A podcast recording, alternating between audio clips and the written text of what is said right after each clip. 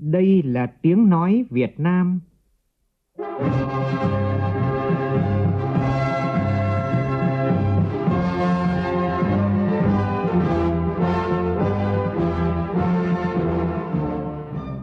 là tiếng nói Việt Nam, phát thanh từ Hà Nội, thủ đô nước Cộng hòa xã hội chủ nghĩa Việt Nam.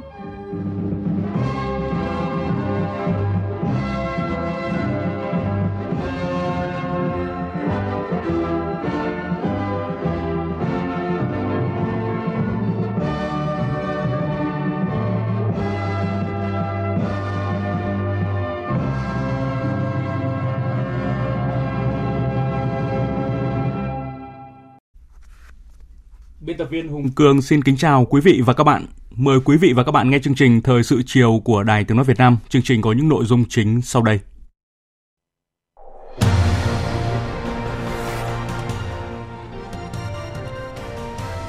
Ban Bí thư ban hành chỉ thị số 15 về công tác ngoại giao kinh tế phục vụ phát triển đất nước đến năm 2030. Làm việc với Bộ Ngoại giao, Chủ tịch nước Nguyễn Xuân Phúc yêu cầu ngành ngoại giao cần triển khai đồng bộ giữa ba trụ cột đối ngoại, gồm có đối ngoại đảng, ngoại giao nhà nước và đối ngoại nhân dân. Chủ tịch Quốc hội Vương Đình Huệ yêu cầu Bộ Tài chính nhận thức rõ, tiết kiệm chống lãng phí cả trong sản xuất và tiêu dùng. Từ vụ 40 người Việt nhập cảnh trái phép về Việt Nam, phát hiện 4 đường dây có dấu hiệu tội phạm mua bán người ở một số tỉnh thành phố trong cả nước. Con Tum vừa xảy ra trận động đất mạnh nhất trong hơn một thế kỷ qua.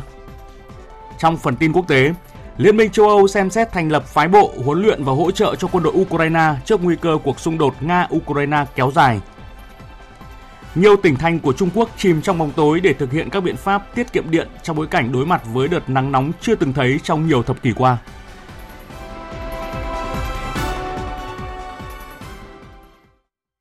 Bây giờ là nội dung chi tiết. Thưa quý vị và các bạn, Ban Bí thư vừa ban hành chỉ thị 15 về công tác ngoại giao kinh tế phục vụ phát triển đất nước đến năm 2030. Chỉ thị yêu cầu các cấp ủy, tổ chức đảng, mặt trận tổ quốc và các tổ chức chính trị xã hội tập trung lãnh đạo, chỉ đạo, thực hiện tốt các nhiệm vụ sau đây. 1. Nhận thức đúng đắn, đầy đủ, sâu sắc về vị trí, vai trò, tầm quan trọng của công tác ngoại giao kinh tế. Xác định ngoại giao kinh tế là một nhiệm vụ cơ bản, trung tâm của nền ngoại giao Việt Nam, một động lực quan trọng để phát triển đất nước nhanh, bền vững, đóng vai trò tiên phong trong huy động các nguồn lực bên ngoài, góp phần đẩy mạnh công nghiệp hóa, hiện đại hóa, tăng cường tiềm lực, sức cạnh tranh và năng lực thích ứng của nền kinh tế, xây dựng nền kinh tế độc lập tự chủ, chủ động, tích cực hội nhập quốc tế toàn diện, sâu rộng, hiệu quả.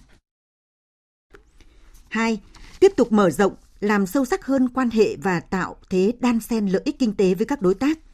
Với các đối tác quan trọng, nhất là các nước láng giềng, các đối tác chiến lược, đối tác toàn diện, phải chủ động, tích cực tạo lập, hoàn thiện các khuôn khổ hợp tác, gắn kết chặt chẽ quan hệ chính trị, đối ngoại với hợp tác kinh tế, quốc phòng, an ninh, văn hóa, giáo dục và khoa học công nghệ.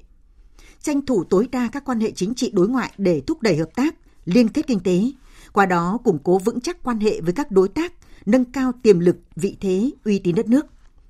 Nâng tầm đối ngoại đa phương, chủ động tham gia và phát huy vai trò thúc đẩy sáng kiến của Việt Nam tại các cơ chế diễn đàn kinh tế quốc tế và những vấn đề quốc tế có tầm quan trọng chiến lược, phù hợp với yêu cầu, khả năng và điều kiện cụ thể của ta.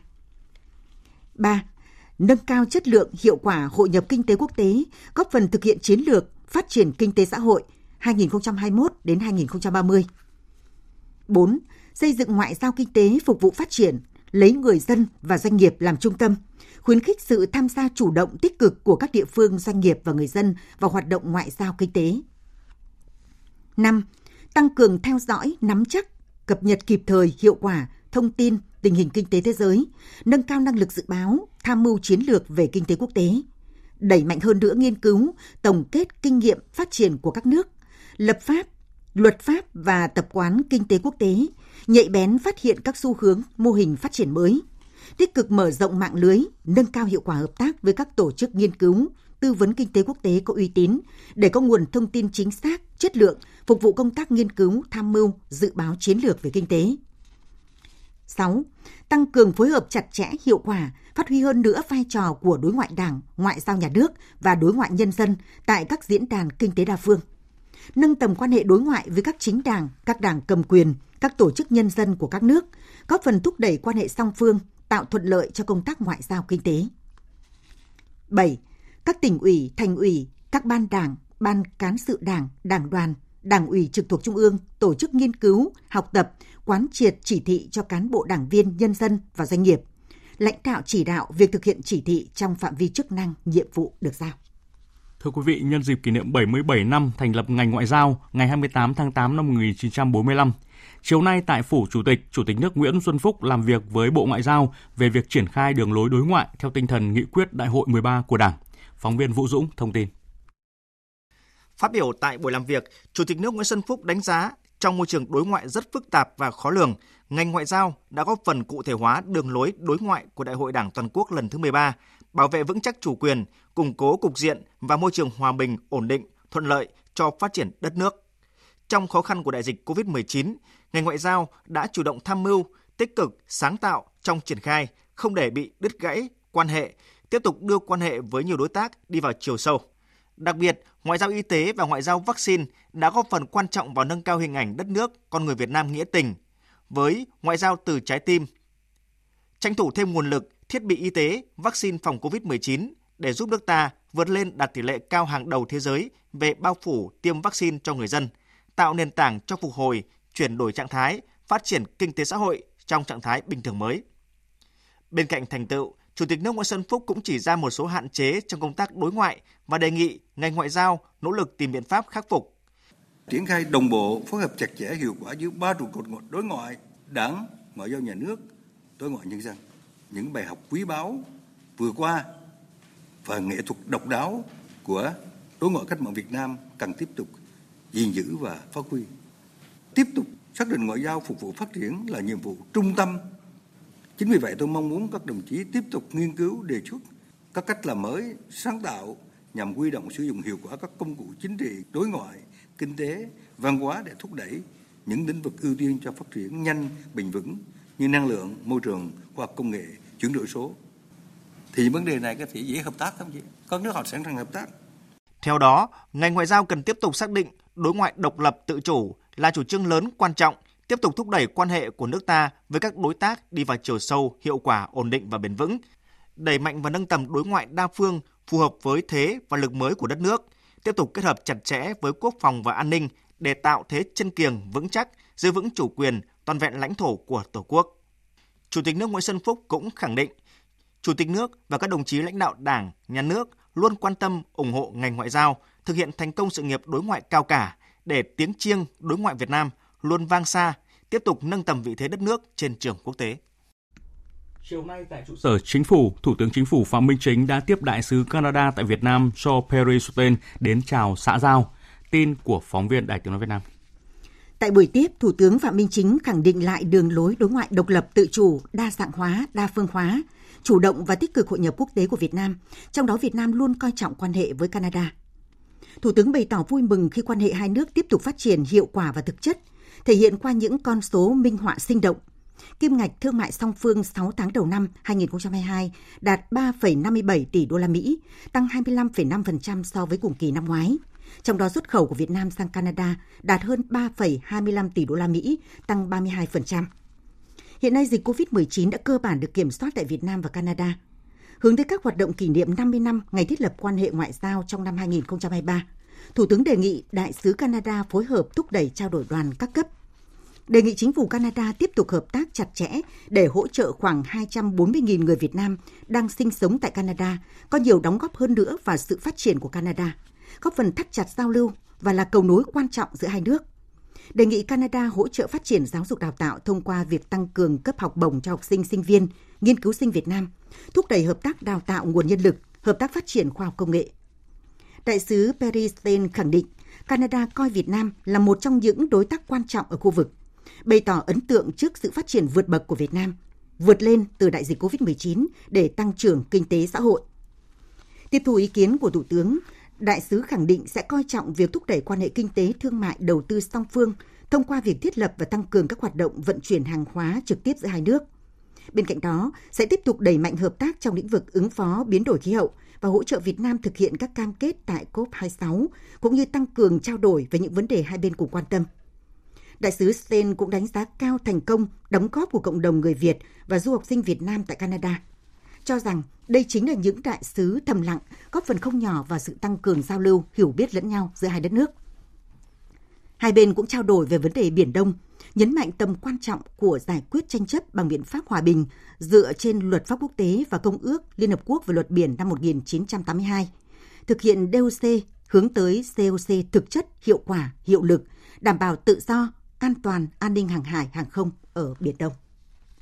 chuẩn bị cho công tác giám sát chuyên đề về việc thực hiện chính sách pháp luật về thực hành tiết kiệm chống lãng phí giai đoạn từ năm 2016 đến năm 2021, tiếp tục cuộc làm việc với một số bộ ngành. Sáng nay tại nhà Quốc hội, Chủ tịch Quốc hội Vương Đình Huệ dự cuộc làm việc của đoàn giám sát Quốc hội với Bộ Tài chính.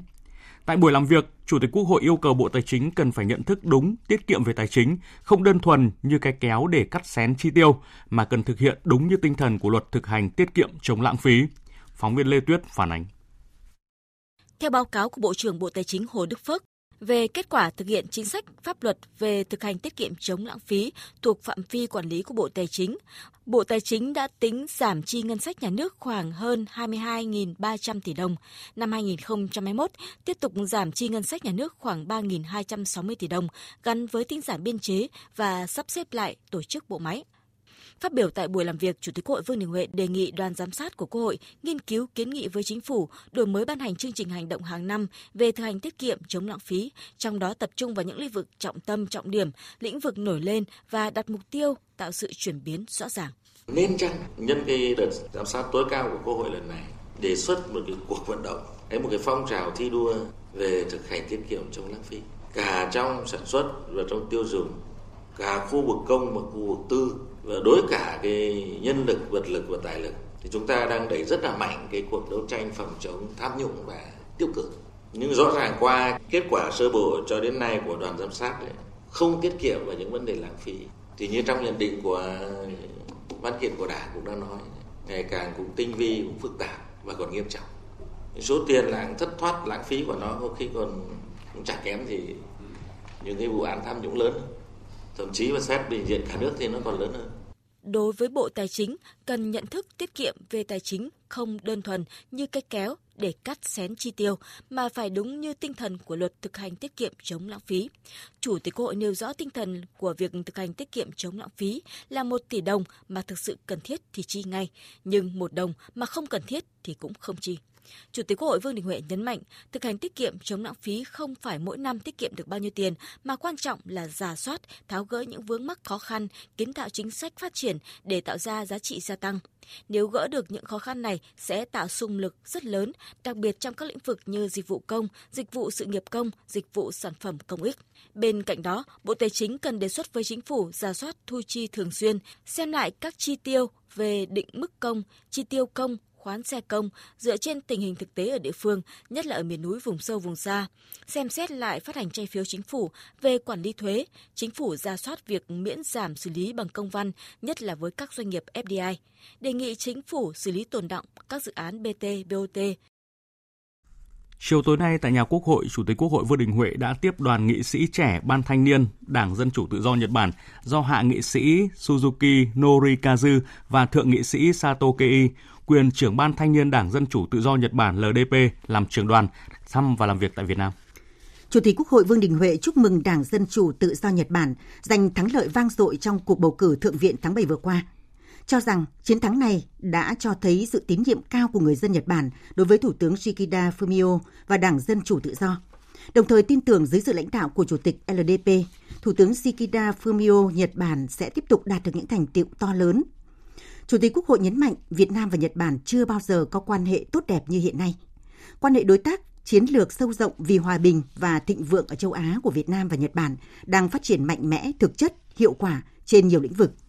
Việt Nam mong muốn thúc đẩy quan hệ với Nhật Bản trên tất cả các kênh đảng, chính phủ, quốc hội. Đánh giá cao vai trò của thanh niên, các nghị sĩ trẻ trong phát triển quan hệ Việt Nam-Nhật Bản, Chủ tịch Quốc hội khẳng định Quốc hội Việt Nam hết sức ủng hộ việc tăng cường mối quan hệ giữa thế hệ trẻ hai nước và các nghị sĩ trẻ hai nước. Cho rằng Việt Nam và Nhật Bản đang thúc đẩy mạnh mẽ kết nối hai nền kinh tế, Chủ tịch Quốc hội đề nghị các nghị sĩ trẻ Ban Thanh niên Đảng LDP Nhật Bản tiếp tục quan tâm đến cộng đồng người Việt Nam tại Nhật Bản.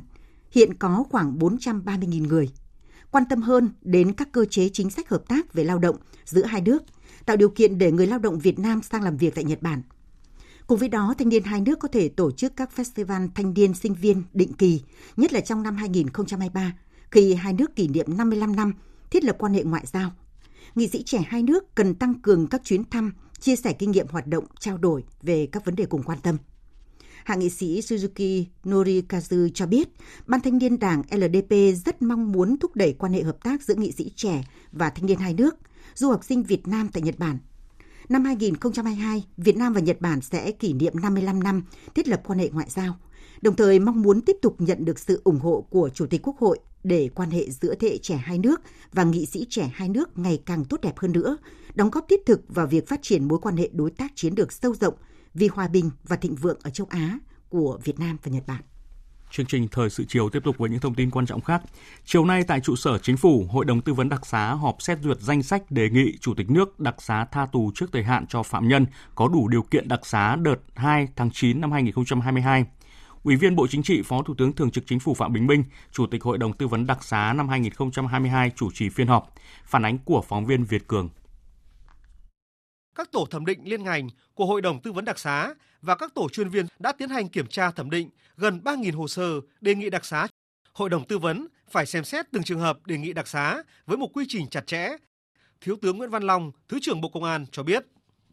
Năm 2021 chúng ta đặc xá hơn 3.000 phạm nhân và qua theo dõi chúng ta thực hiện cái đặc xá này thì chỉ có hai trường hợp được đặc xá là tái phạm tội. Thế còn lại là tất cả đều về nơi cư trú và tích cực tái hòa nhập cộng đồng. Năm nay, Chủ tịch nước cho phép là tiếp tục đặc xá để thực hiện cái chính sách khoan hồng của Đảng, Nhà nước.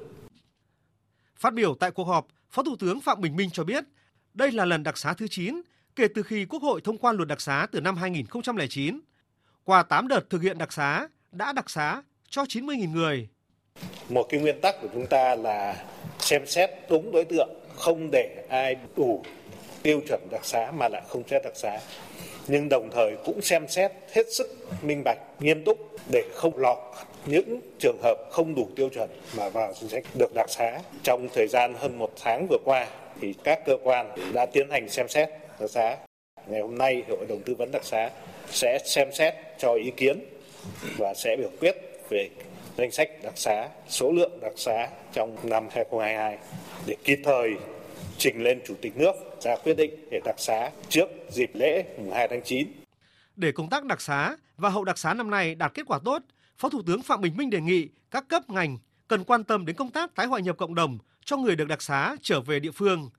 tránh kỳ thị đối với người được đặc xá, đồng thời làm tốt việc theo dõi, giáo dục giúp đỡ dạy nghề và tạo việc làm cho người được đặc xá trở về cộng đồng làm ăn lương thiện, hạn chế tái phạm tội và vi phạm pháp luật. Đối với những người có hoàn cảnh đặc biệt khó khăn thì vận động các ngành đoàn thể, tổ chức kinh tế xã hội quan tâm giúp đỡ họ vay vốn làm ăn, ổn định cuộc sống, hòa nhập cộng đồng. Tại Lào Cai, sáng nay, Phó Thủ tướng Lê Minh Khái dẫn đầu đoàn công tác của chính phủ trực tiếp đi khảo sát và làm việc về một số dự án nhà máy sản xuất phân bón DAP số 2 Lào Cai, dự án khai thác và tuyển quặng mỏ Quý Sa và dự án nhà máy gang thép Lào Cai. Phóng viên Văn Hiếu phản ánh. Theo báo cáo tại cuộc họp 6 tháng qua, tình hình sản xuất kinh doanh của dự án nhà máy gang thép Lào Cai hay còn gọi là dự án VTM gặp nhiều khó khăn, lỗ 115,58 tỷ đồng, đã dừng sản xuất từ ngày 14 tháng 5 năm nay. Trường hợp không thể khôi phục lại sản xuất, dự kiến cả năm nay lỗ khoảng 430,58 tỷ đồng. Trên cơ sở ý kiến phát biểu của các bộ ngành trung ương và Ủy ban quản lý vốn nhà nước tại doanh nghiệp, Phó Thủ tướng Lê Minh Khái đề nghị đối với dự án VTM, các bên liên doanh đánh giá tình hình, căn cứ vào khả năng để huy động được nguồn lực hợp lý, hợp pháp, đưa nhà máy hoạt động trở lại để giải quyết việc làm cho người lao động. Về lâu dài, các bên liên quan sớm bàn bạc để thống nhất trình phương án cơ cấu VTM. Tôi đề nghị các đồng chí thống nhất. Các ông chí không thống nhất được thì tôi đề nghị ờ, Ủy ban quản lý vốn nhà nước tại doanh nghiệp là với tư cách đó là chỉ đạo về phía Việt Nam là thống nhất cùng với các bên liên doanh còn nếu không thống nhất thì các ông chí phải có phương án dứt điểm Đấy ở đây là, là tiềm năng thế mạnh thì phải khai thác các ông chí cứ giữ như thế này rồi các ông chí để như thế thì không được địa phương người ta cũng mong muốn là phát triển giải quyết lao động việc làm đẩy mạnh phát triển kinh tế đóng góp ờ, cho ngân sách nhà nước Đấy, là khai thác cái cái, cái, cái, cái, cái tài nguyên ở trên cái lào cai này một cách hiệu quả là tiếp tục thực hiện ờ, là cái chỉ đạo ờ, tại cái, cái thông báo số 24 đúng không? Đấy, cuộc họp ngày 15 tháng 7 đấy các ông chí về các ông chí thống nhất và tôi cũng đồng ý tới hạn tới ngày 30 tháng 8 này để các ông chí phải có phương án còn các ông chí không có phương án thì các ông chí phải đề xuất rõ ràng kể cả là về là giấy phép khai thác mỏ kể cả về các hoạt động của liên doanh về phía Việt Nam để báo cáo với, với, với thường trực chính phủ để có ý kiến chỉ đạo dứt điểm về cái việc này. Đối với dự án đầu tư xây dựng nhà máy sản xuất phân bón DAP2 Lào Cai, báo cáo của Ủy ban Quản lý vốn nhà nước tại doanh nghiệp cho thấy 6 tháng qua, nhà máy đạt doanh thu 1.521 tỷ đồng, lợi nhuận 75 tỷ đồng, trả nợ các ngân hàng được 130 tỷ đồng. Phía Tập đoàn Công nghiệp Hóa chất Việt Nam Vinachem đề xuất 4 phương án xử lý, trong đó có phương án tái cơ cấu lại DAP2 Lào Cai. Tại cuộc họp, ý kiến từ các bộ Tài chính, Bộ Công Thương và các đơn vị tài trợ đồng tình với việc lựa chọn phương án tái cơ cấu dự án, nhưng cần phải gia cố, rà lại, phân tích sâu thêm phương án này để đủ cơ sở trình cấp có thẩm quyền quyết định trên cơ sở đảm bảo ngân sách không phát sinh hài hòa lợi ích giữa hai bên, doanh nghiệp và ngân hàng. Phó Thủ tướng Lê Minh Khái cho rằng cả bốn phương án chưa có đề xuất chặt chẽ, phần thỏa thuận chưa rõ ràng, chứng tỏ các điều kiện đưa ra chưa đủ tính khả thi. Do đó, cần nghiên cứu tiếp thu ý kiến để hoàn thiện đề án với các nội dung phù hợp. Phó Thủ tướng cũng yêu cầu Ủy ban Quản lý vốn nhà nước tại doanh nghiệp tăng cường trách nhiệm, chủ động báo cáo và xử lý công việc theo đúng quy định. Sáng nay tại tỉnh ủy Đồng Tháp, đoàn kiểm tra 546 của Ban Bí thư Trung ương Đảng do Bí thư Trung ương Đảng, trưởng ban tuyên giáo Trung ương Nguyễn Trọng Nghĩa làm trưởng đoàn, làm việc với Ban Thường vụ tỉnh ủy Đồng Tháp để thông báo quyết định kế hoạch làm việc của đoàn kiểm tra. Tin của phóng viên Đài Tiếng nói Việt Nam.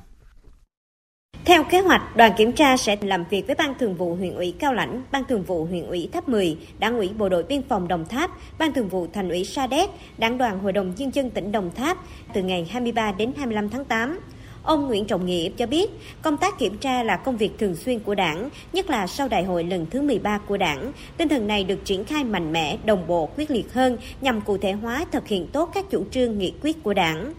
Đoàn kiểm tra sẽ lắng nghe và tiếp thu các ý kiến góp ý từ cơ sở để có sự đổi mới phù hợp hơn. Nội dung kiểm tra tập trung vào việc lãnh đạo chỉ đạo tổ chức thực hiện nghị quyết Trung ương 4 khóa 12 về tăng cường xây dựng chỉnh đốn đảng, ngăn chặn đẩy lùi sự suy thoái về tư tưởng chính trị, đạo đức, lối sống, những biểu hiện tự diễn biến, tự chuyển hóa trong nội bộ. Quy định số 08 ngày 25 tháng 10 năm 2018 của Ban chấp hành Trung ương về trách nhiệm nêu gương của cán bộ, đảng viên, trước hết là Ủy viên Bộ Chính trị, Ủy viên Ban Bí thư, Ủy viên Ban chấp hành Trung ương. Quy định số 37 ngày 25 tháng 10 năm 2021 của Ban chấp hành Trung ương về những điều đảng viên không được làm. Kết luận số 21 ngày 25 tháng 10 năm 2021 của Ban chấp hành Trung ương về đẩy mạnh xây dựng chỉnh đốn đảng và hệ thống chính trị, kiên quyết ngăn chặn đẩy lùi xử lý nghiêm cán bộ đảng viên suy thoái về tư tưởng chính trị, đạo đức, lối sống, biểu hiện tự diễn biến, tự chuyển hóa. Kế hoạch số 03 ngày 1 tháng 12 năm 2021 của Bộ Chính trị thực hiện kết luận số 21 ngày 25 tháng 10 năm 2021. Thời sự VOV nhanh, tin cậy, hấp dẫn. Thưa quý vị và các bạn, thông tin từ Bộ Giáo dục và Đào tạo cho biết sau khi kết thúc thời gian mở lại hệ thống hỗ trợ tuyển sinh chung vào 17 giờ chiều nay, từ ngày mai cho đến hết 17 giờ ngày 31 tháng 8, các thí sinh sẽ thực hiện thủ tục thanh toán trực tuyến đối với các nguyện vọng xét tuyển theo điểm thi tốt nghiệp trung học phổ thông – để việc thực hiện thủ tục thanh toán trực tuyến của thí sinh được an toàn, thuận lợi, tránh hiện tượng quá tải do quá trình xác thực thông tin có thể mất nhiều thời gian trên hệ thống, Bộ Giáo dục và Đào tạo tiếp tục điều chỉnh phân luồng lịch thí sinh thực hiện thanh toán trực tuyến trên hệ thống tuyển sinh cụ thể như sau. Từ 0 giờ ngày 24 tháng 8 năm 2022 đến 17 giờ cùng vào ngày 26 tháng 8 năm 2022, thành phố Hà Nội, Hà Giang, Cao Bằng, Bắc Cạn, Tuyên Quang, Lào Cai, Điện Biên, Lai Châu, Sơn La, Yên Bái từ 0 giờ ngày 25 tháng 8 năm 2022 đến 17 giờ ngày 27 tháng 8 năm 2022. Hòa Bình, Thái Nguyên, Lạng Sơn, Quảng Ninh, Bắc Giang, Phú Thọ, Vĩnh Phúc, Bắc Ninh, Hải Dương, thành phố Hải Phòng. Từ 0 giờ ngày 26 tháng 8 năm 2022 đến 17 giờ ngày 28 tháng 8 năm 2022. Hưng Yên, Thái Bình, Hà Nam, Nam Định, Ninh Bình, Thanh Hóa, Nghệ An – từ 0 giờ ngày 27 tháng 8 năm 2022 đến 17 giờ ngày 29 tháng 8 năm 2022. Hà Tĩnh, Quảng Bình, Quảng Trị, Thừa Thiên Huế, thành phố Đà Nẵng, Quảng Nam, Quảng Ngãi, Bình Định, Phú Yên, Khánh Hòa, Ninh Thuận, Bình Thuận, Con Tum. Từ 0 giờ ngày 28 tháng 8 năm 2022 đến 17 giờ ngày 30 tháng 8 năm 2022, thành phố Hồ Chí Minh, Gia Lai, Đắk Lắk, Đắk Nông, Lâm Đồng, Bình Phước, Tây Ninh. Từ 0 giờ ngày 29 tháng 8 năm 2022 đến 17 giờ ngày 31 tháng 8 năm 2022, Bình Dương, Đồng Nai, Bà Rịa Vũng Tàu, Long An, Tiền Giang, Bến Tre, Trà Vinh, Vĩnh Long, Đồng Tháp, An Giang, Kiên Giang, thành phố Cần Thơ, Hậu Trang, Hậu Giang, Sóc Trăng, Bạc Liêu và Cà Mau. Thưa quý vị, dự kiến xuất khẩu thủy sản sẽ lần đầu tiên vượt mốc trên 10 tỷ đô la Mỹ trong năm nay, tăng 12 đến 15% so với năm ngoái. Mục tiêu đến năm 2025 tăng trưởng xuất khẩu thủy sản đạt khoảng 12,5 tỷ đô la Mỹ. Đây là những thông tin đưa ra tại hội thảo giải pháp tăng cường thực thi chính sách pháp luật về quản lý nuôi, chế biến thủy sản và kiểm soát khai thác thủy sản bất hợp pháp, không khai báo và không theo quy định do Ủy ban Khoa học Công nghệ và Môi trường của Quốc hội tổ chức ngày hôm nay tại Cần Thơ. Phóng viên Phạm Hải thông tin. Theo Tổng cục Thủy sản, Bộ Nông nghiệp và Phát triển Nông thôn, tầm nhìn đến năm 2045, thủy sản là ngành kinh tế thương mại hiện đại, bền vững, có trình độ quản lý khoa học công nghệ tiên tiến, là trung tâm chế biến thủy sản sâu thuộc nhóm ba nước sản xuất và xuất khẩu thủy sản dẫn đầu thế giới. Ông Nguyễn Quang Hùng, Phó Tổng cục trưởng Tổng cục Thủy sản thông tin, Việt Nam đã triển khai đồng bộ các giải pháp để thực hiện bốn nhóm khuyến nghị của AC về hoàn thiện khung pháp lý, theo dõi, kiểm tra, kiểm soát hoạt động tàu cá, quản lý đội tàu, chứng nhận sản lượng và truy xuất nguồn gốc thủy sản từ khai thác và thực thi pháp luật. Hoạt động thủy sản đang đứng trước rất nhiều thách thức từ cái yêu cầu hội nhập quốc tế, sự phát triển nhanh trong nước của nhiều ngành lĩnh vực liên quan và điều này rất cần thiết có sự phối hợp chặt chẽ hơn nữa của các bộ ngành liên quan đến lĩnh vực thủy sản. Theo ông Nguyễn Hoàng Nam, Phó Tổng Thư ký Hiệp hội Chế biến và Xuất khẩu Thủy sản Việt Nam VASEP, xuất khẩu thủy sản của Việt Nam 7 tháng đầu năm ghi nhận con số cao kỷ lục 6,7 tỷ đô la Mỹ, tăng 35% so với cùng kỳ năm 2021. Dự kiến xuất khẩu thủy sản sẽ lần đầu tiên vượt mốc trên 10 tỷ đô la Mỹ trong năm nay, ông Nguyễn Hoàng Nam thông tin. Quá trình mà đầu tư về hạ tầng hiện tại nó là cái nền tảng tạo ra cái chuyện là chúng ta có lại một tốt hay không như mong muốn của chúng ta thôi chưa nói mong muốn của châu Âu và thứ hai là chúng tôi cũng đề nghị thúc đẩy cái quy trình mà cấp các cái giấy xác nhận và chứng nhận trong cái khai thác hải sản này. Cái quá trình số hóa là nỗ lực của bộ mình, nhưng tôi cũng mong muốn cái thúc đẩy ở đây đó là nhanh hơn để đến với các địa phương để khiến cho cái quy trình này nó không bị vướng mắc ở cái khâu là chậm một chút hay là sai một chút thôi là không cấp được giấy trong vấn đề cái xác nhận hoặc chứng nhận khi mà có một cái sai lỗi liên quan đến cái vị trí giữa hành trình với vị trí của ông nhân dân khai thác Hội thảo cũng nghe các đại biểu chia sẻ về các giải pháp để tháo gỡ thẻ vàng của Ủy ban châu Âu đối với Việt Nam, việc cấp mã số vùng nuôi thủy sản, chứng nhận vùng nuôi đối với sản phẩm thủy sản chủ lực xuất khẩu, thực trạng khó khăn vướng mắc trong thực hiện chính sách pháp luật trong nuôi, chế biến xuất khẩu thủy sản của Việt Nam. Liên quan đến vụ 40 người nhập cảnh trái phép về Việt Nam qua sông Bình Di, Đại tá Đinh Văn Nơi, Giám đốc Công an tỉnh An Giang cho biết đã phát hiện có 4 đường dây có dấu hiệu tội phạm mua bán người xuất hiện ở một số tỉnh, thành phố trong cả nước. Đại tá Đinh Văn Nơi cho biết, qua lấy lời khai của 40 công dân từ casino Campuchia chạy về An Giang, xét thấy có dấu hiệu tội phạm mua bán người.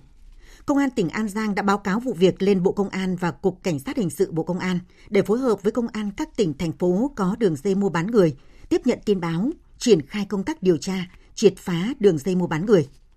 Liên quan đến vụ việc sáng nay, Bộ Chỉ huy Bộ đội Biên phòng tỉnh An Giang cho biết đồn biên phòng cửa khẩu Long Bình đã ra quyết định xử phạt hành chính 38 trường hợp về hành vi qua lại biên giới quốc gia không làm thủ tục nhập cảnh theo quy định của pháp luật. Hai trường hợp còn lại là trẻ em. Đồng thời tiến hành bàn giao toàn bộ hồ sơ vụ việc cho cơ quan điều tra công an tỉnh An Giang tiếp tục điều tra xử lý theo quy định. Cũng liên quan đến vụ việc này, trong những ngày vừa qua, Đại sứ quán Việt Nam tại Vương quốc Campuchia đã tích cực triển khai công tác bảo hộ công dân Việt Nam, đề nghị cơ quan chức năng nước sở tại xử lý nhanh chóng, chính xác và đúng quy định, tránh ảnh hưởng đến quan hệ hợp tác giữa hai nước. Đại sứ quán Việt Nam tại Vương quốc Campuchia đã làm việc với Cục Quản lý xuất nhập cảnh thuộc Tổng cục Di trú Bộ Nội vụ Campuchia, đồng thời tiến hành phỏng vấn xác minh thông tin đối với 24 trường hợp công dân Việt Nam đang bị tạm giữ tại trung tâm câu lưu của Cục Quản lý xuất nhập cảnh Campuchia. Trong số này có 13 trường hợp công dân Việt Nam được giải cứu từ các cơ sở lao động khác trên địa bàn tỉnh Kandan và 11 trường hợp lực lượng chức năng Campuchia tạm giữ trong quá trình rà soát sòng bạc Rikwon của tỉnh này sau vụ việc 40 người Việt Nam vượt sông Bình Di về Việt Nam vào ngày 18 tháng 8 vừa qua. Trường hợp một lao động vượt sông không thành công bị bảo vệ sòng bạc bắt giữ lại trong vụ việc ngày 18 tháng 8, hiện cũng đang được lưu giữ tại trung tâm, có sức khỏe ổn định. Tại buổi làm việc với cơ quan chức năng nước sở tại, Đại sứ quán Việt Nam tại Vương quốc Campuchia đã đề nghị cơ quan chức năng Campuchia đảm bảo điều kiện sinh hoạt trong thời gian lưu giữ, nhanh chóng hoàn tất các thủ tục và hỗ trợ sớm đưa các trường hợp này về Việt Nam. Chuyển sang thông tin đáng chú ý, tại Con Tum vừa xảy ra trận động đất mạnh 4,7 độ Richter, được coi là trận động đất mạnh nhất ghi nhận ở Con Tum trong vòng hơn một thế kỷ qua. Cụ thể như sau. Lúc 14 giờ 8 phút chiều nay, một trận động đất có độ lớn 4,7 đã xảy ra tại huyện Con Plong, Con Tum. Trận động đất xảy ra ở độ sâu 8,2 km, gây chấn động một khu vực rộng lớn. Trung tâm báo tin động đất và cảnh báo sóng thần đã phát đi cảnh báo cấp độ rủi ro thiên tai ở cấp 1. Theo số liệu thống kê của Viện Vật lý Địa cầu, đây là trận động đất mạnh nhất xảy ra ở Con Tum trong chuỗi hàng trăm trận động đất tính từ tháng 4 năm 2021 đến nay. Cũng là trận động đất mạnh nhất trong hơn một thế kỷ qua ở khu vực này. Trước đó, trận động đất mạnh nhất có độ lớn 4,5 xảy ra ngày 18 tháng 4, gây rung chấn mạnh cho Con Plong và khu vực lân cận.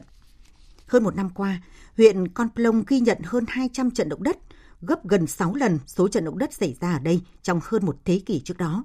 Các nhà khoa học của Viện Vật lý Địa cầu bước đầu nhận định động đất ở Con, Con Plong là động đất kích thích xảy ra do hồ thủy điện tích nước.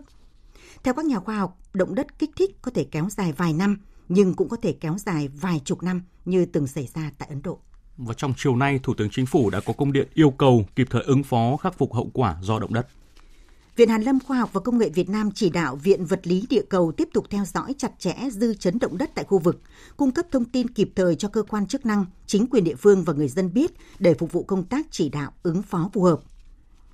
Ủy ban nhân dân các tỉnh Con Tum, Quảng Nam tổ chức theo dõi sát tình hình, kiểm tra đánh giá cụ thể thiệt hại nếu có do động đất, nhất là nhà ở của người dân, cơ sở hạ tầng thiết yếu, hồ đập thủy lợi, thủy điện, công trình giao thông, cơ sở y tế, giáo dục,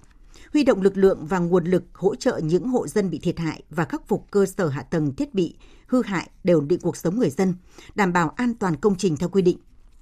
Cung cấp thông tin đầy đủ kịp thời đến người dân về động đất, dư chấn động đất, thiệt hại do động đất nếu có, tránh tâm lý hoang mang, nhất là đối với các hộ đồng bào dân tộc thiểu số. Ban chỉ đạo quốc gia về phòng chống thiên tai, Ủy ban quốc gia ứng phó sự cố, thiên tai và tìm kiếm cứu nạn theo chức năng nhiệm vụ được giao, tổ chức theo dõi chặt chẽ, chủ động chỉ đạo các địa phương triển khai ứng phó phù hợp, tránh gây hoang mang trong nhân dân, sẵn sàng triển khai công tác cứu hộ cứu nạn khi có tình huống xấu, kịp thời tham mưu cho Thủ tướng Chính phủ chỉ đạo xử lý các vấn đề vượt thẩm quyền. Bộ Khoa học và Công nghệ chủ trì phối hợp với Viện Hàn lâm Khoa học và Công nghệ Việt Nam tổ chức triển khai thực hiện nhiệm vụ khoa học và công nghệ nhằm nghiên cứu, đánh giá, làm rõ nguyên nhân, mức độ nguy hiểm động đất tại khu vực và đề xuất các giải pháp ứng phó phù hợp. Ủy ban nhân dân các tỉnh Ủy ban nhân dân tỉnh Con Tum chỉ đạo cơ quan chức năng phối hợp với chủ đầu tư các công trình thủy điện Thượng Con Tum và Đắc Rinh khẩn trương xem xét phương án và sớm tổ chức đầu tư lắp đặt vận hành bổ sung trạm quan sát động đất theo kiến nghị của Viện Việt lý Địa cầu, Viện Hàn lâm Khoa học và Công nghệ Việt Nam. Tiếp theo chương trình là tin bão gần Biển Đông, cơn bão Ma-on. Hồi 13 giờ hôm nay, vị trí tâm bão ở vào khoảng 17,9 độ Vĩ Bắc, 121,8 độ Kinh Đông trên khu vực phía đông bắc đảo Luzon, Philippines. Sức gió mạnh nhất vùng gần tâm bão mạnh cấp 10, tức là từ 89 đến 102 km một giờ, giật cấp 12. Dự báo trong 24 giờ tới, bão di chuyển theo hướng Tây Tây Bắc, mỗi giờ đi được 15 đến 20 km. Khoảng đêm ngày 23 tháng 8, bão sẽ đi vào khu vực phía bắc của Biển Đông. Đến 13 giờ ngày 24 tháng 8, vị trí tâm bão ở vào khoảng 19,6 độ Vĩ Bắc, 118,3 độ Kinh Đông, trên vùng biển phía đông bắc khu vực Bắc Biển Đông, cách quần đảo Hoàng Sa khoảng 800 km về phía đông bắc. Sức gió mạnh nhất vùng gần tâm bão mạnh cấp 10, cấp 11, tức là từ 89 đến 117 km một giờ, giật cấp 13. Vùng nguy hiểm trên Biển Đông trong 24 giờ tới là vùng gió mạnh từ cấp 6 trở lên, giật từ cấp 8 trở lên là từ phía Bắc vĩ tuyến 16,5 độ Vĩ Bắc, phía Đông kinh tuyến 115,5 độ Kinh Đông. Toàn bộ tàu thuyền hoạt động trong vùng nguy hiểm đều có nguy cơ cao chịu tác động của gió mạnh, sóng lớn và lốc xoáy. Do ảnh hưởng của bão, vùng biển phía đông khu vực Bắc Biển Đông từ chiều ngày 23 tháng 8 có mưa bão, gió mạnh cấp 6, cấp 7, sau tăng lên cấp 8, cấp 9, vùng gần tâm bão cấp 10, giật cấp 12, sóng biển cao từ 5 đến 7 mét, biển động rất mạnh. cảnh báo cấp độ rủi ro thiên tai trên vùng biển phía đông khu vực Bắc Biển Đông cấp 3. Thưa quý vị, như vậy là theo dự báo đêm nay bão sẽ đi vào khu vực phía Bắc của Biển Đông, trở thành cơn bão số 3 trong năm nay. Và sau đây, phóng viên Minh Long sẽ phỏng vấn ông Nguyễn Hữu Thành, Phó trưởng phòng dự báo thời tiết, Trung tâm Dự báo Khí tượng Thủy văn Quốc gia về diễn biến của cơn bão này. Mời quý vị và các bạn cùng nghe. Xin ông cho biết diễn biến hiện nay của cơn bão có tên quốc tế là Maon như thế nào thưa ông? Chiều 23 tháng 8, bão Maon đã đổ bộ vào khu vực phía bắc của đảo Luzon, Philippines. Cường độ bão hiện tại mạnh cấp 10, giật tới cấp 12. Hoàn lưu của bão đã ảnh hưởng tới khu vực vùng biển phía đông, khu vực bắc và giữa biển Đông, gây mưa bão, gió mạnh cấp 6 7, giật cấp 8 9. Hiện tại bão vẫn đang di chuyển theo hướng tây tây bắc, tốc độ à, trung bình khoảng 15 đến 20 km/h. Trung tâm có đưa ra cảnh báo gì để ứng phó với cơn bão này thưa ông? Những điểm cần lưu ý ứng phó đối với cơn bão này khoảng đêm nay 23 tháng 8,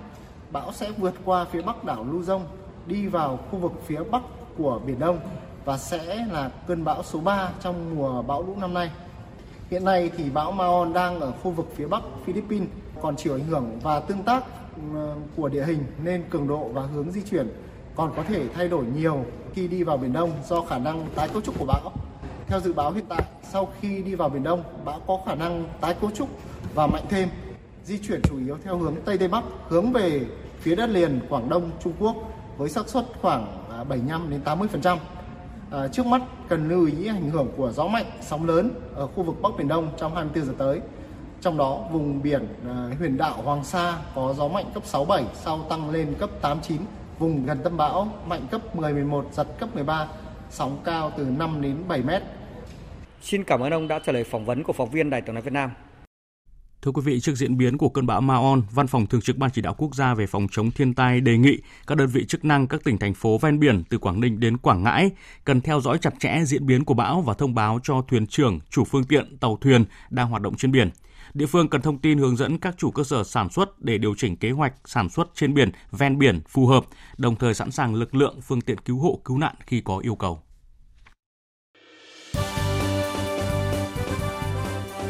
Thời sự tiếng nói Việt Nam Thông tin nhanh Bình luận sâu Tương tác đa chiều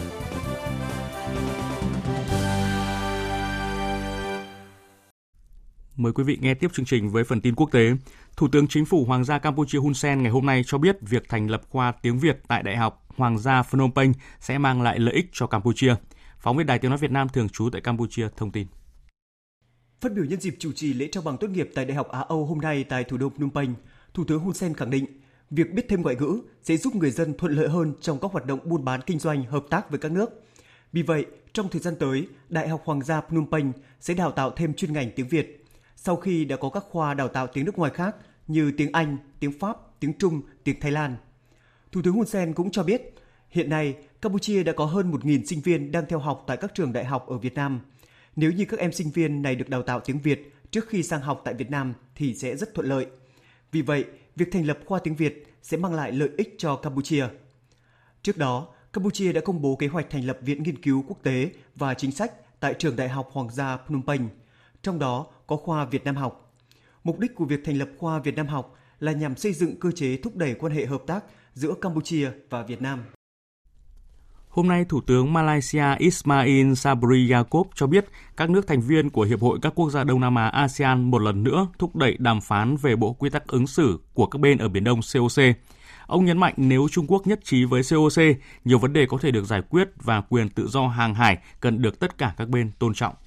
Phát biểu trước báo giới nhân một năm ngày nhậm chức, Thủ tướng Malaysia cho rằng Trung Quốc cũng cần tuân thủ Công ước Liên Hợp Quốc về luật biển năm 1982 để tình hình được cải thiện. Tại cuộc họp báo, Thủ tướng Malaysia cũng bày tỏ tin tưởng vai trò Chủ tịch ASEAN của Indonesia vào năm 2023. Theo ông, Indonesia có ảnh hưởng lớn và quan hệ hợp tác kinh tế tốt với các nước thành viên ASEAN cũng như nhiều nước khác. Indonesia cũng có thể thúc đẩy giải quyết các vấn đề, trong đó có Biển Đông, cuộc khủng hoảng chính trị ở Myanmar. Con đường dẫn đến hòa bình chỉ có thể được tạo nên bằng đối thoại và hợp tác. Đây là khẳng định của Tổng thư ký Liên Hợp Quốc Antonio Guterres trong bối cảnh cuộc xung đột tại Ukraine chuẩn bị bước sang tháng thứ bảy và vẫn chưa có dấu hiệu lắng dịu. Hệ thống an ninh tập thể đang bị thách thức hơn lúc nào hết, đe dọa trật tự an ninh, hòa bình và ổn định giữa các quốc gia trên thế giới. Biên tập viên Thu Hoài tổng hợp thông tin. Tổng thư ký Liên Hợp Quốc Antonio Guterres vừa kết thúc chuyến công du một loạt quốc gia từ Ukraine, Thổ Nhĩ Kỳ đến Moldova nhằm thúc đẩy các giải pháp hòa bình cho cuộc xung đột giữa Nga và Ukraine. Phát biểu ngày hôm qua trước Hội đồng Bảo an Liên Hợp Quốc, người đứng đầu tổ chức đa phương lớn nhất hành tinh đánh giá cao thành công của sáng kiến Biển Đen khi giúp mở khóa cho hàng triệu tấn ngũ cốc, lương thực và phân bón của Nga và Ukraine, góp phần quan trọng giải quyết tình trạng mất an ninh lương thực trên toàn cầu, cũng như ổn định thị trường lương thực thế giới. An ninh tập thể đòi hỏi chúng ta phải nắm bắt mọi thời điểm để tạo ra sự hiểu biết chung về những mối đe dọa và thách thức và quan trọng nhất là để hình thành các phản ứng thống nhất. Thế giới đang bị xáo trộn bởi sự chia rẽ địa chính trị, xung đột và bất ổn. Những tranh cãi kéo dài giữa các cường quốc trên thế giới, thậm chí ngay cả tại Hội đồng Bảo an Liên Hợp Quốc, tiếp tục hạn chế khả năng phản ứng tập thể của chúng ta. Nhiều hệ thống được thành lập cách đây nhiều thập kỷ hiện đang phải đối mặt với những thách thức không thể tưởng tượng được. Chiến tranh mạng, khủng bố, vũ khí hủy diệt hàng loạt và nguy cơ hạt nhân đã lên đến đỉnh điểm trong nhiều thập kỷ. Nổ ra hôm 24 tháng 2 vừa qua, cuộc xung đột tại Ukraine đã đánh dấu sự leo thang mạnh mẽ của những mâu thuẫn âm ỉ suốt 8 năm và là một bước ngoặt lịch sử đối với an ninh châu Âu. Trong bối cảnh mọi sự chú ý của thế giới đều đang đổ dồn về nhà máy điện hạt nhân Zaporizhia nằm ở đông nam Ukraine và hiện là tâm điểm của các cuộc giao tranh tại Ukraine, Hội nghị giả soát lần thứ 10 của Hiệp ước không phổ biến vũ khí hạt nhân đang diễn ra tại New York, Mỹ, được kỳ vọng sẽ là cơ hội để chứng minh thế giới có thể làm được những điều lớn lao như thế nào khi cùng hợp tác và đối thoại.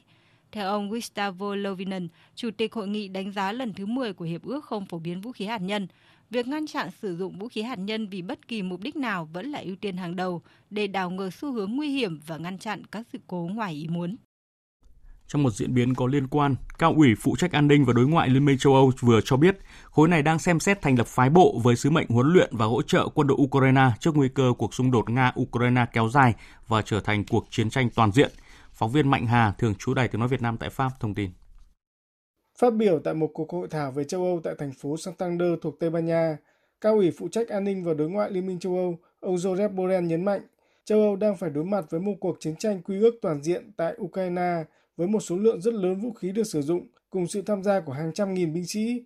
Người đứng đầu cơ quan ngoại giao của châu Âu khẳng định Liên minh châu Âu sẽ luôn sát cánh với Ukraine và đang xem xét việc gia tăng đáng kể hỗ trợ quân sự cho quốc gia này, trong đó đáng chú ý là sẽ thành lập một phái bộ để huấn luyện và hỗ trợ cho quân đội Ukraine. Ông Joseph Borrell không nêu chi tiết kế hoạch, nhưng khẳng định quy mô của phái bộ sẽ tương đương với mức độ không liệt của cuộc xung đột và việc huấn luyện sẽ được triển khai tại các nước thành viên có đường biên giới chung với Ukraine. Cao ủy phụ trách an ninh và đối ngoại Liên minh châu Âu cho biết, đề xuất này sẽ được đưa ra bàn thảo chính thức tại Hội nghị Bộ trưởng Quốc phòng các nước Liên minh châu Âu tại Praha, thủ đô Cộng hòa Séc vào cuối tháng này. Tôi cho rằng cuộc xung đột này sẽ kéo dài và đòi hỏi một nỗ lực không chỉ về mặt cung cấp thiết bị, mà còn cả về huấn luyện, đào tạo và giúp đỡ tổ chức quân đội. Những vấn đề này đang được bàn thảo tại các quốc gia thành viên và sẽ được đưa ra thảo luận trong những tuần tới.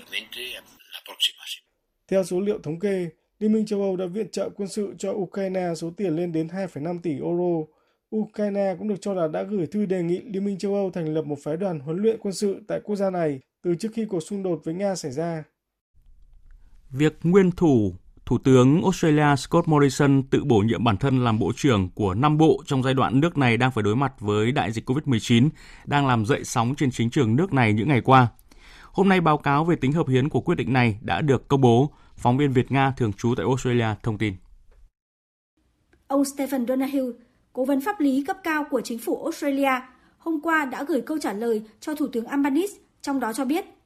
theo Điều 64 của Hiến pháp nước này, Thủ tướng có thể bổ nhiệm các vị trí bộ trưởng và cả bản thân vào chức vụ này. Ông Stephen Donahue cũng đồng thời cho biết, toàn quyền Australia cũng không có quyền từ chối đề nghị mà Thủ tướng đệ trình liên quan đến việc bổ nhiệm. Báo cáo về tính pháp lý trong hành động tự bổ nhiệm bản thân làm bộ trưởng của nguyên Thủ tướng Scott Morrison đã chỉ rõ ông không vi phạm pháp luật khi làm như vậy và toàn quyền Australia David Hurley cũng không vi phạm pháp luật khi thông qua các quyết định tự bổ nhiệm bản thân của nguyên Thủ tướng Scott Morrison. Về việc giữ bí mật của các quyết định này, Thủ tướng đương nhiệm Australia Albanese cũng cho biết, pháp luật Australia cũng quy định nếu cuộc nói chuyện giữa toàn quyền với Thủ tướng Australia diễn ra không giống như thông lệ thì sẽ được giữ bí mật. Điều này có nghĩa là việc giữ bí mật các quyết định tự bổ nhiệm của nguyên Thủ tướng Morrison cũng không vi phạm pháp luật. Tuy vậy, ông Stephen Donahue cho biết, việc Quốc hội, công chúng và các bộ trưởng khác không được thông báo về các quyết định bổ nhiệm này là không phù hợp với các quy ước và thông lệ của chính phủ. Để tránh lập lại vụ việc tương tự, Thủ tướng đương nhiệm Australia Anthony Albanese cho biết ông đã chỉ đạo cho văn phòng của mình làm việc với văn phòng của toàn quyền để thiết lập thông lệ đăng thông báo chính thức về việc bổ nhiệm các bộ trưởng trong tương lai. Kể từ năm 2020, các ngân hàng và sàn giao dịch tại Cuba đã quyết định ngừng tiếp nhận tiền mặt gửi bằng đồng đô la Mỹ cho các công dân nước này nhằm đối phó với lệnh cấm vận kinh tế, thương mại và tài chính do Mỹ áp đặt chống lại đảo quốc Caribe, cũng như ngừng bán ngoại tệ cho người dân. Tuy nhiên trong bối cảnh lạm phát tăng cao, chính phủ Cuba đã thông báo sẽ bắt đầu bán ra đồng đô la Mỹ và một số ngoại tệ khác để đổi lấy đồng nội tệ peso sau 2 năm gián đoạn. Biên tập viên Ngọc Quân tổng hợp thông tin. Phát biểu trên truyền hình nhà nước, Bộ trưởng Kinh tế Cuba Alejandro Gin cho biết quyết định bắt đầu bán đồng đô la Mỹ và euro ở Cuba là nhằm loại bỏ thị trường chợ đen, được cho là một trong những nguyên nhân dẫn đến lạm phát tăng vọt. Theo lý giải của ông Alejandro Gin, đồng peso được cho là không có giá trị bên ngoài lãnh thổ Cuba. Vì vậy, người Cuba muốn đi du lịch hoặc mua các hàng hóa cơ bản sẽ phải tìm đến thị trường chợ đen. Điều này làm tăng nhu cầu ngoại tệ và đẩy giá trị của đồng peso. Theo lộ trình, Cuba sẽ thực hiện từng bước để làm tăng sức mua của đồng nội tệ peso. Ông Alejandro Gin nhấn mạnh. Chúng tôi sẽ bắt đầu bán một số đồng ngoại tệ kể từ ngày 23 tháng 8. Đây là bước đi đầu tiên của chúng tôi nhằm kiềm chế lạm phát, thúc đẩy quá trình xây dựng thị trường ngoại tệ và thị trường ngoại hối. Chúng tôi đưa ra quyết định này dựa trên các đánh giá tương ứng và phù hợp. Trong khi đó, theo bà Marta Wilson Gonzalez, Chủ tịch Ngân hàng Trung ương Cuba, quyết định bán đồng đô la Mỹ và euro sẽ tạo động lực để thúc đẩy sức mua của người dân Cuba, những người chỉ kiếm được bằng đồng peso nhưng không có khả năng tiếp cận ngoại tệ thông qua kiều hối hoặc ngành du lịch. Tuy nhiên, người dân sẽ chỉ được mua tối đa 100 đô la Mỹ cho mỗi giao dịch và các giao dịch như vậy sẽ tùy thuộc vào lượng tiền mặt sẵn có tại mỗi địa điểm. Bà Marta Wilson Gonzalez cũng nhấn mạnh đồng đô la Mỹ sẽ không được bán ở sân bay. Chúng tôi đã thiết lập một cơ chế chỉ cho phép người dân được mua tối đa 100 đô la Mỹ hoặc số tiền tương đương bằng một đơn vị tiền tệ khác để mọi người có thể thực hiện các hoạt động mua bán của mình.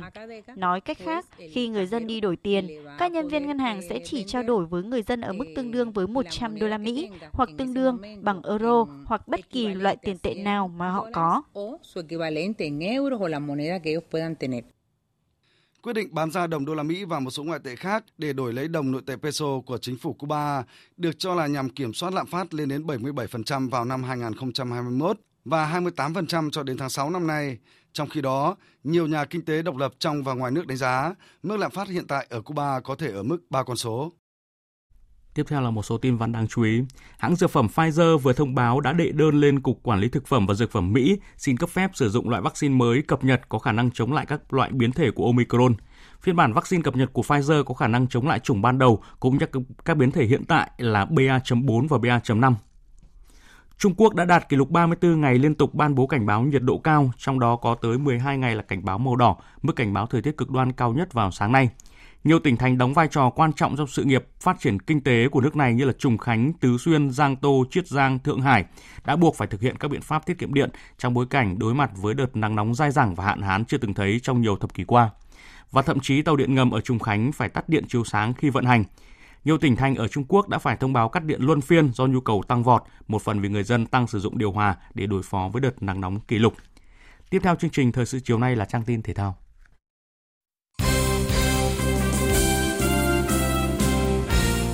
Quý vị và các bạn, V-League 2022 đang diễn ra không mấy suôn sẻ với câu lạc bộ Sài Gòn. Thất bại trong trận derby thành phố Hồ Chí Minh mới đây đã khiến đội bóng này tiếp tục chìm sâu dưới đáy bảng xếp hạng. Với khoảng cách 3 đến 5 điểm so với những đối thủ xếp trên, trong khi mùa giải vẫn còn cả một giai đoạn 2 ở phía trước thì cơ hội trụ hạng với câu lạc bộ Sài Gòn vẫn còn rất nhiều. Tuy nhiên, đây vẫn là một nhiệm vụ không đơn giản, đặc biệt trong bối cảnh họ phải thi đấu với những đối thủ không hề dễ chịu ở những vòng đấu sắp tới. Giám đốc kỹ thuật Lê Huỳnh Đức cho biết.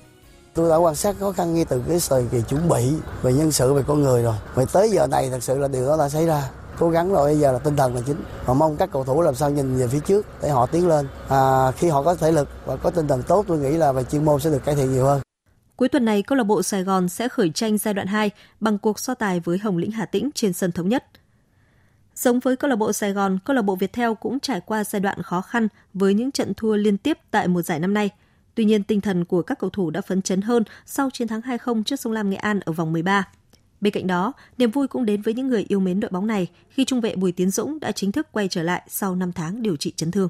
Cái khối lượng Dũng đang nâng dần và Dũng sẽ cố gắng ừ, tập luyện để lấy lại ờ, đầu tiên lấy lại cái ờ, nhịp độ ờ, thi đấu cũng như là cái thể trạng tốt nhất. Sự trở lại của trung vệ Bùi Tiến Dũng là vô cùng cần thiết trong giai đoạn lượt về của V-League. Mùa giải vẫn còn dài và khi có được đầy đủ những nhân sự tốt nhất, Viettel hoàn toàn có cơ sở để trở lại với cuộc cạnh tranh trong nhóm dẫn đầu. Khi mình không được ờ, cùng anh em chiến đấu trên ờ, trên sân thì ờ, Dung nghĩ mình rất là tiếc nuối khi mình không may mắn gặp phải chấn thương. Thì các cầu thủ trẻ sẽ có những cái bài học rất là nhiều khi sau khi mà có những trận đấu không được thành công như thế. Lần đầu tiên trong lịch sử, số lượng các cơ thủ Việt Nam xuất ngoại tham dự giải Bia World Cup đông đảo nhất từ trước đến nay khi có đến 20 cơ thủ có mặt trong danh sách thi đấu của giải Ba Băng Seoul tại Hàn Quốc. Đang đứng hạng tư thế giới, cơ thủ Trần Quyết Chiến được lọt thẳng vào vòng chung kết. Các cơ thủ Việt Nam còn lại phải tham dự từ vòng loại.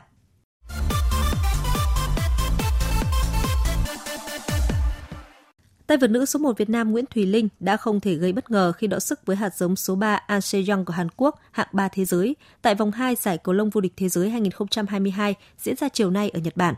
Sau 36 phút so tài, Thùy Linh đánh gác vợt với tỷ số 18-21 và 10-21. Trước đó, tay vợt Vũ Thị Trang hạng 80 thế giới đã thắng đối thủ người Malaysia Kisona Sevadure hạng 54 thế giới, huy chương vàng SEA Games 2019 với tỷ số 21-10, 21-17 qua đó giành vé vào vòng 2 đơn nữ.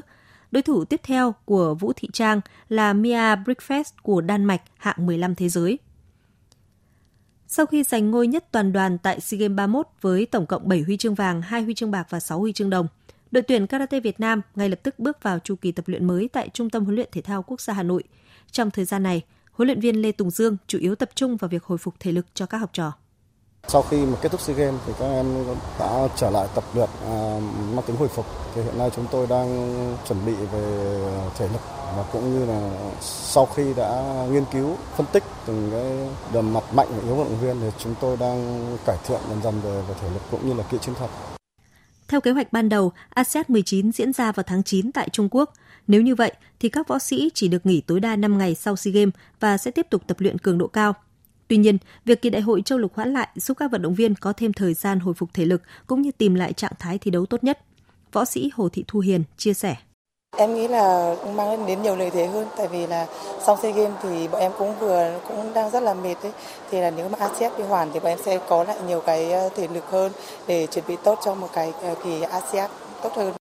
25 vận động viên của đội tuyển karate Việt Nam tiếp tục tập luyện. Bên cạnh những giải quốc gia, thầy trò huấn luyện viên Lê Tùng Dương hướng tới các giải quốc tế quan trọng trong năm 2022, đó là giải vô địch trẻ và vô địch châu Á diễn ra vào tháng 12 tại Uzbekistan.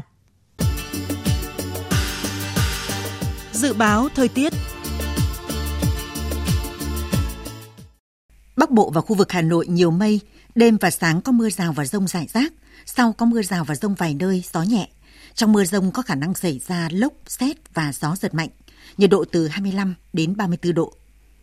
Khu vực từ Thanh Hóa đến Thừa Thiên Huế có mây, chiều tối và đêm có mưa rào và rông vài nơi. Riêng khu vực Thanh Hóa và Nghệ An có mưa rào và rông rải rác, ngày nắng, có nơi có nắng nóng, gió nhẹ.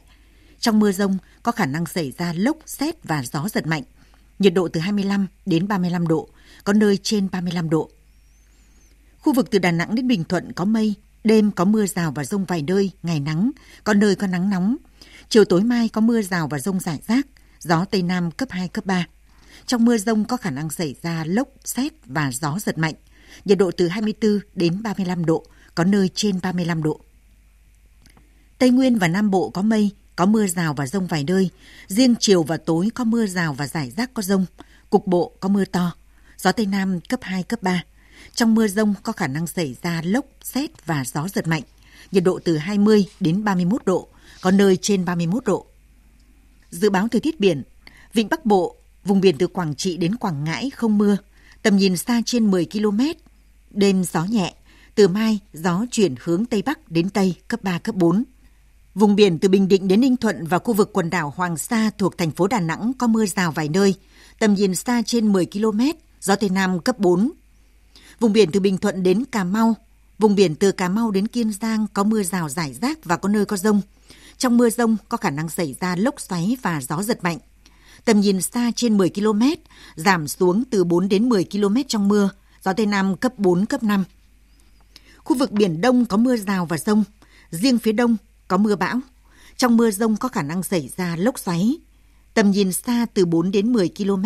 giảm xuống từ 2 đến 4 km trong mưa bão. Gió Tây Bắc đến Tây cấp 3, cấp 4. Riêng phía Đông có gió mạnh dần lên cấp 6, cấp 7, sau tăng lên cấp 8, cấp 9. Vùng gần tâm bão cấp 10, giật cấp 12, biển động rất mạnh. Khu vực quần đảo Trường Sa thuộc tỉnh Khánh Hòa, Vịnh Thái Lan có mưa rào và rông rải rác. Trong mưa rông có khả năng xảy ra lốc xoáy và gió giật mạnh. Tầm nhìn xa trên 10 km, giảm xuống từ 4 đến 10 km trong mưa, gió Tây Nam cấp 4, cấp 5. Những thông tin thời tiết vừa rồi đã kết thúc chương trình Thời sự chiều nay của Đài Tiếng Nói Việt Nam. Chương trình do các biên tập viên Hùng Cường, Hoàng Ân, Nguyễn Hằng biên soạn và thực hiện.